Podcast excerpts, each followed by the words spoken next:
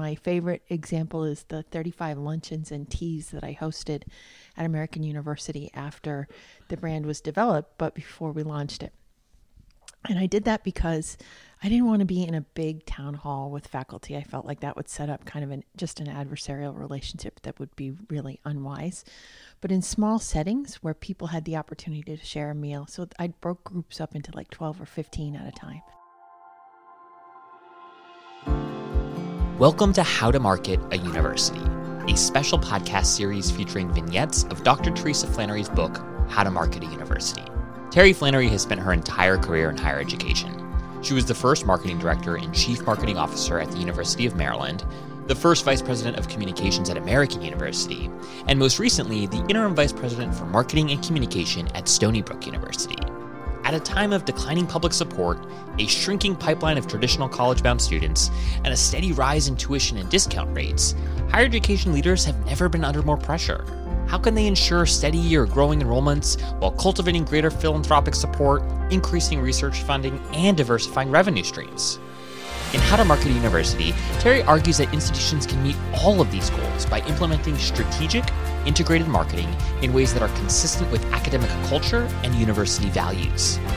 Enrollify and Terry have joined forces to produce Enrollify's first ever master course that mirrors the robust learnings and deep insights packed into Terry's book.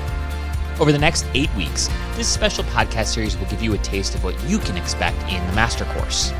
But that's it, just a taste. To unpack all of the language, the frameworks, the tools, and the tactics that CMOs or aspiring CMOs will need to learn to lead the work of marketing in higher education, we invite you to register for the master course on how to market a university at enrollify.org forward slash master course. Again, that's enrollify.org forward slash master course. This master course features guest experts like Seth Odell, Jenny Petty, Jamie Hunt, Ethan Braden, Michael Stoner, Angela Pollock, Binti Harvey, Bob Johnson, and many more. It's also filled with downloadable templates and worksheets to help you retain the course material. And last but certainly not least, this course was made possible by the leading agencies in higher education marketing who all came together to support this effort. We want to thank Simpson Scarborough, MindPower, DD Agency, Ologie, and Carnegie for their incredible guidance and partnership. To learn more about how these firms have helped colleges and universities of all shapes and sizes realize their branding, marketing, enrollment, and advancement goals, hop on over to their respective websites in the show notes below.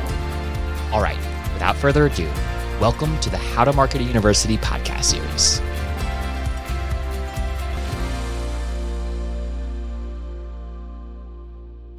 So, Terry, last episode we talked all about how to go about developing the brand strategy and expression for an institution.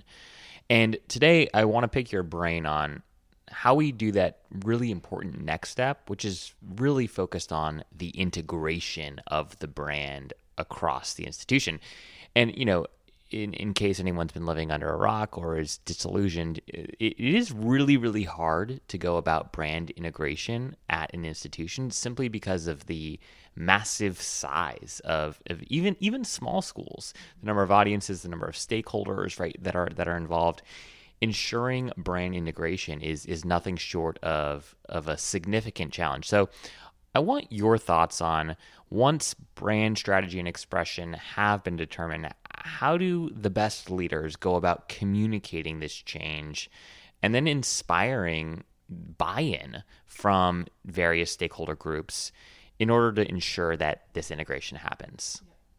So, we talked in another episode about how dearly our constituents hold the institution brand as part of their identity it's really important and it matters to them when there's any kind of change at all. And our, that's especially true for our internal audiences, but it's true for even a few kind of steps removed from the institution. So I think there are two things to think about. One is how do you gain adoption and buy in? Because if you don't have that, then you have resistance, and no matter what else you try to do to integrate, you're going to be fighting along the way. So getting that adoption is important first.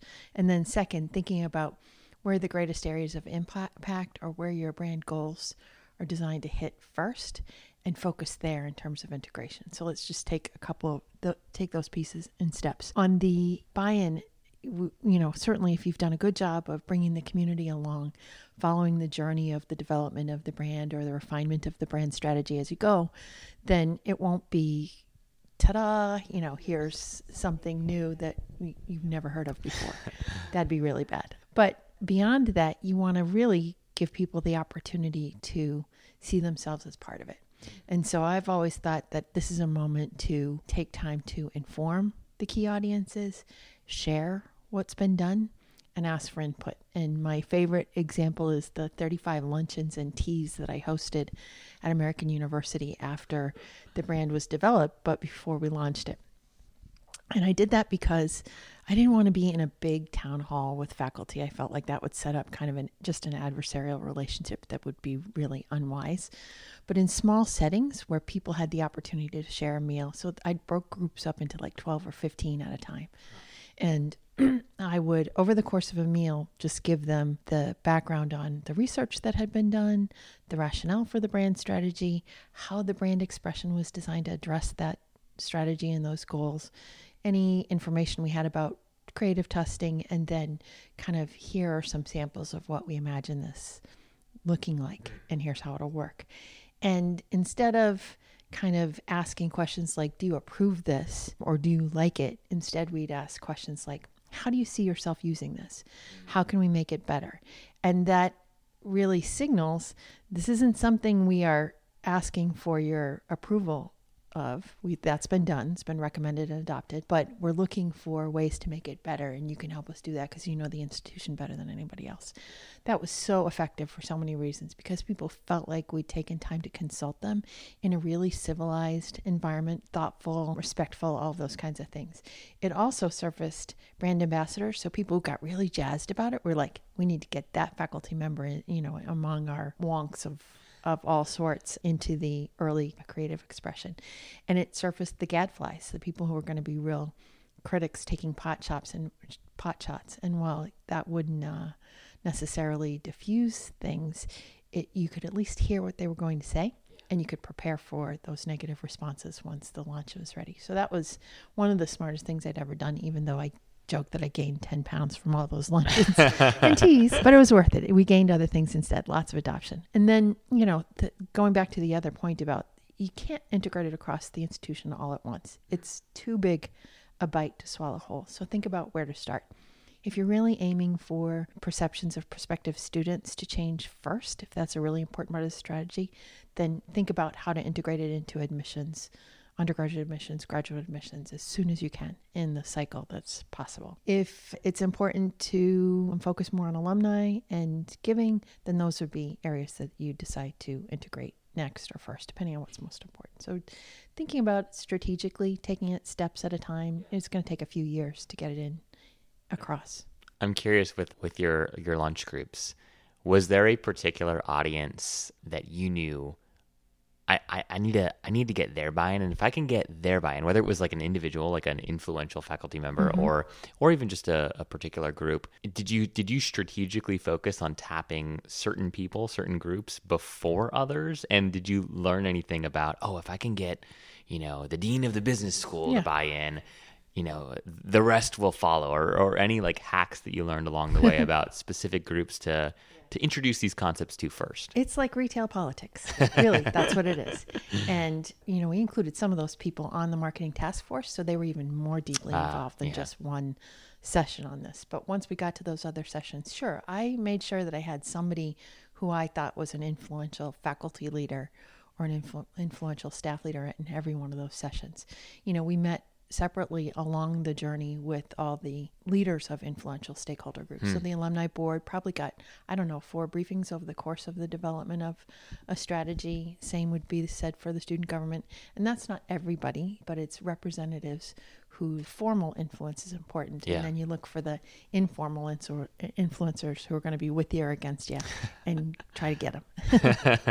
I like that. I, I also like your, your comments around not necessarily asking, "Hey, what do you think of this? Yeah. Like, do you like it?" But instead saying, "How would you? How do you see yourself using that?" And I, I imagine that that was also really revealing for for you and your team, and and potentially even sort of shed new you know new light on areas Absolutely. or insights that you all wouldn't have previously considered. Yep. It, it was almost building on the creative testing. It was almost Hmm. another version of that because it extended our understanding of what was going to work, where we should start first with certain audiences, that kind of thing. Yeah, yeah. So once these initial conversations have happened and you've got, you know, buy-in from from most folks, if if not everybody, how have you seen leaders whether this is in your own experience or just again anecdotally or things that you've heard from your your colleagues in the space, what are some tools that folks use to to maintain that integration? I'm sure like at the offset, right after a university has spent years and tons of resources pouring into uh, a rebrand of sorts or a new brand strategy, there's there's some level of excitement, but then eventually that that you know six months in, twelve months in, maybe that excitement starts to wane a little bit, and maybe some people start falling into their old bad habits, or they're you know they're they're not as eager to use the slogan in every marketing message that they send out or every email communication, is that right? So. What are some tools or, or, or tactics that you've seen some some of the best hired marketing leaders do to kind of maintain that intre- integrity over time? Mm-hmm. Well, there's some initial tools to make sure that there's a discipline approached over the life of the brand expression. And there's lots of tools in the toolbox. We talk about them in the course and, and in the book. Here's one early one that's important, and that's a message map.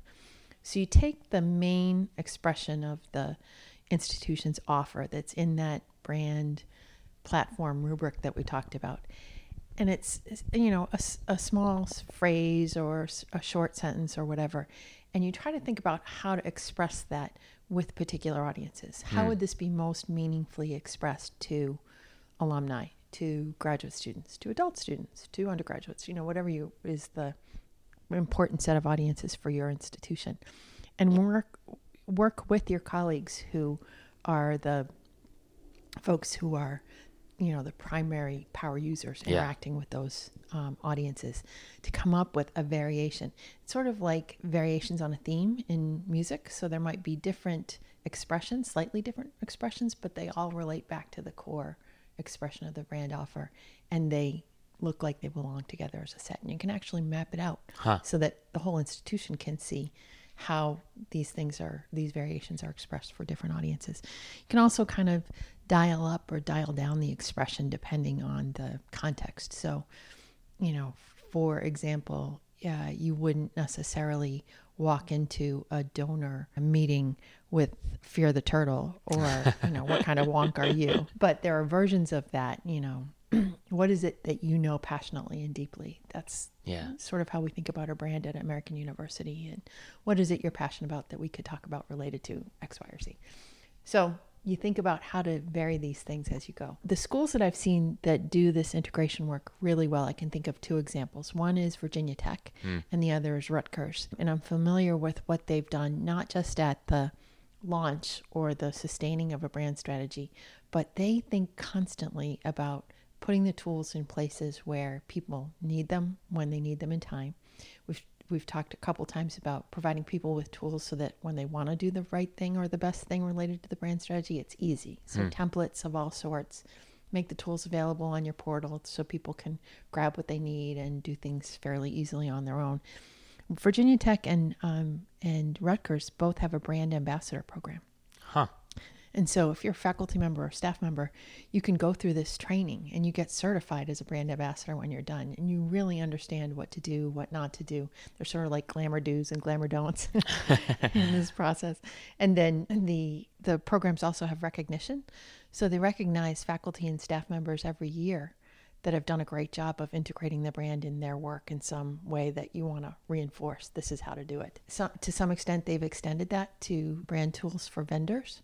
So, if you have freelance groups that you work with regularly, or you want that to refer some of the work that's happening to those groups, or if your partner in advancement likes working with a particular video group, for, for example, you run them through a training Huh. and then you make sure that they have the tools to do the same thing well. And they become an extension of your team that way. They've been provided with tools and kind of respect to share the intelligence about the brand strategy. Yeah, yeah, that's a fantastic idea. And yeah, it's interesting that that's not a little bit more, obviously, it requires resources, but a little bit more mainstream. I mean, it, in theory, it makes a ton of sense. Anyone that's going to be fiddling with your brand should have to go through some sort of training to.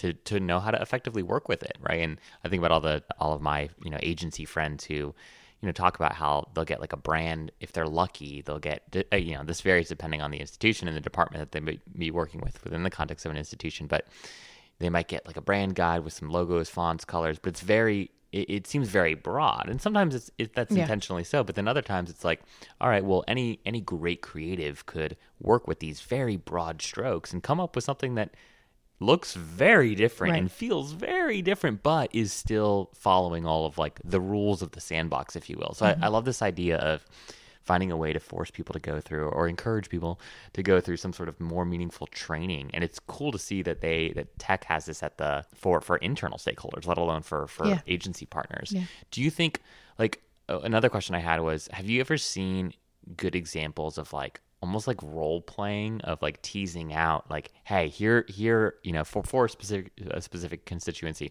here here are the do's and don'ts things that you might want to say now oh, I'm almost envisioning like a skit Yeah. right Uh, have you have you ever seen anything done like that to I haven't seen role role playing, but we did take the equivalent of I'm dating myself again.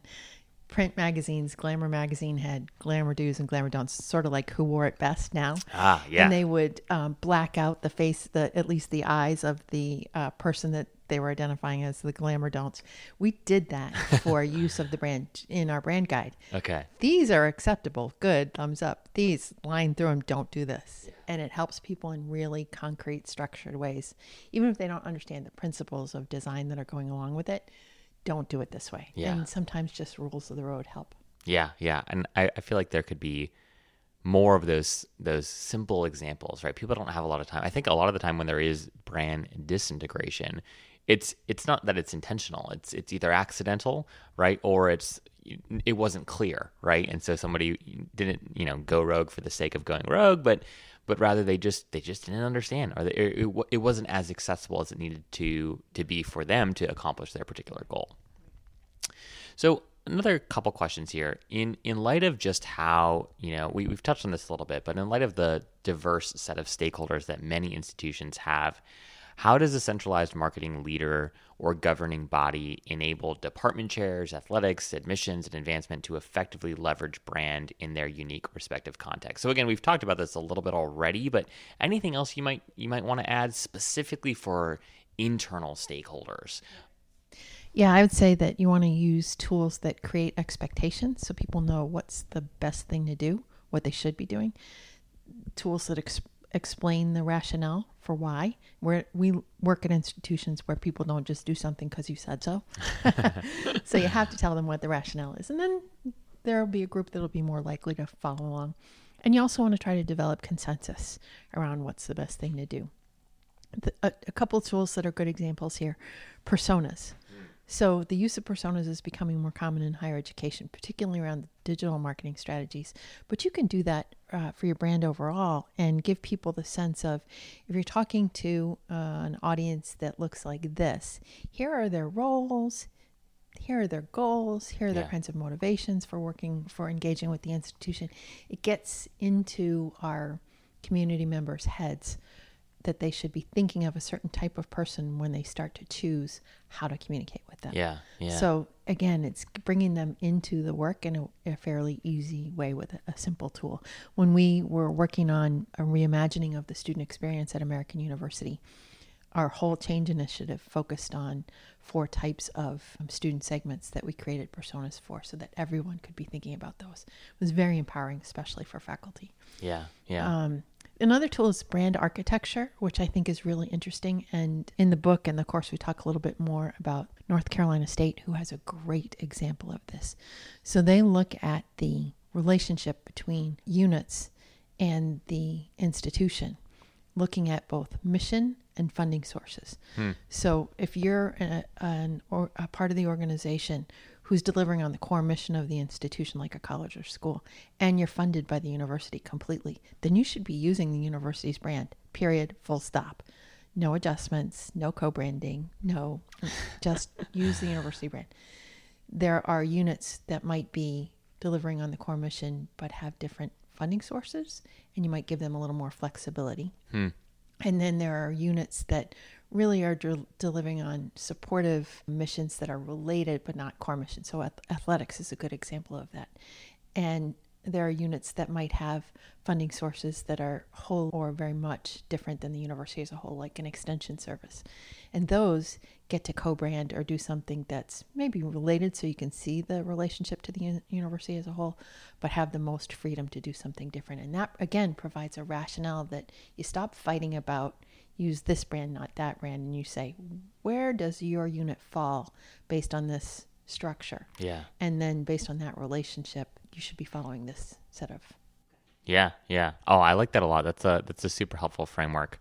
Another uh, thing I, I was thinking about, which we, we talked about a few days ago, actually, but I went to George Mason University, and I remember my cousin, who's a few years older than me, also went to to George Mason, and I remember her talking all about GMU.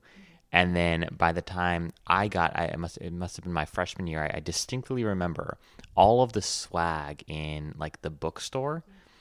It, it changed. It was I think when I went on a college tour in my senior year, I saw a bunch of GMU, you know, sweatshirts and hoodies and T-shirts and and whatnot, coffee mugs, and then by the time I got to school for my freshman year, it, everything was Mason. And I know in, in hindsight, I've done a little bit of digging and know that this was like a you know strategic shift for the university to go from GMU to or George Mason to simply Mason. But what was also super interesting was seeing how that shift happened and even just how students wore the brand, if you will. And I will never forget, you could always tell the difference between the upperclassmen and the freshmen based off of the hoodies that they were wearing. The seniors were still in GMU hoodies, but all the freshmen were, were sporting Mason. Anyway, so I just thought I'd throw that little anecdote no, in I there. I think it's important. It does relate to how visual identity and your name conventions relate to an overall brand strategy. So when I was first um, the marketing director at University of Maryland, we were one institution in a system with 12 schools. Yeah. And every one of them was referred to by an acronym. So we were UMCP. And that was getting confused with UMUC, which is now University of Maryland Global Campus. but that creates equity. Yeah. And we were the flagship university of the system. Everyone knew us for athletic purposes as Maryland. And so our visual identity deliberately embraced. We're one of only two institutions in the system Yeah. that were allowed legally to call ourselves University of Maryland. So we just grabbed it and made it a huge part of our identity. And every chance I had to get to squash UMCP, I did. and it took a while. It's Yeah. in the same way that that you just talked about. It takes years for that shift to happen. but yeah and i think that, that that's a great story too and, and you know my example of just like how it, it takes time but it, it does happen like by the time i graduated everyone was wearing mason gear right and my myself my friends my my fellow classmates we we rarely referred if ever to the university as gmu so it took about four years but but it happened You know, I, that you've, your example also points to the fact uh, that the licensing, the gear, that program is also really, really important. yeah And so yeah. getting that aligned, which is sometimes tricky depending on who runs your campus store, either in person or online, and getting the manager to understand brand standards, having having a licensing program that you're approving and knocking out the things that are not working in the direction of the brand strategy and reinforcing those that are. That's really important too. Well said. My my last question for you, uh, Terry, is if you have any other examples of models where you've seen brand managed particularly well at, at colleges and universities, how how have you seen through again your own experience or different colleagues in the in, in the space, how have you seen effective brand integration, especially when um, you've got a well functioning well operating centralized marketing communications team. Yep. Well, you want to deputize the people who aren't on the on the central team and give them all the tools we've just talked about. I think that's important. But there's an example that I really loved at Ithaca College a few years ago that Rachel Reuben established while she was there at the AVP. She recognized that they couldn't, her team was too small to do all of the work related to brand hmm. effectively. And they were getting asked for all kinds of things. And some of them weren't strategic, right? And you know, some dean's most important brochure was going to have absolutely no effect in terms of the goals on which the central team was focused.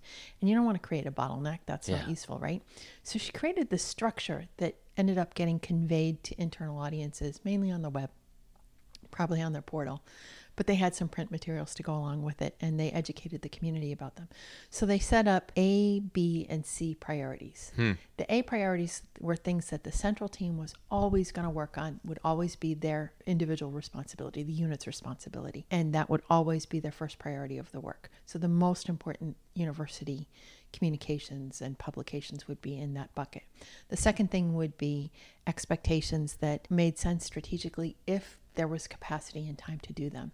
And the C priorities were not strategic from the standpoint of the central unit's goals for Yeah. the year and the institution strategy, but somebody wants to do them, right?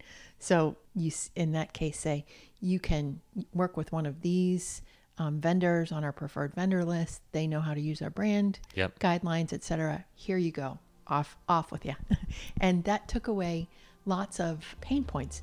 You didn't have people calling and asking for something that you had to tell them no. They Yeah. used to be known as the house of no, and now they were the house of yes, right? You didn't even get conversations about the things that didn't make sense because people knew what to expect. And then for the things where there were reasonable alternatives, you had some kind of structure to talk about what would get taken in and what wouldn't. That really impressed me. Yeah, I love that. that. And talk about being just proactive and upfront and, and just clear of like, I, I imagine that that hopefully saved a lot of emails, uh, a lot of people's inboxes. Yeah. uh, well, Terry, this has been great. And for everyone tuning in, this is episode five of How to Market a University, the podcast series. And this is really just a teaser for a master course that the Enrollify team and Terry have put together based off of her incredible book, How to Market a University. So if you haven't done so already, please head on over to enrollify.org forward slash master course and register for the course. Terry, thank you so much for your time. It's been a pleasure. Thanks, Zach. Come on, everyone, sign up. What are you waiting for?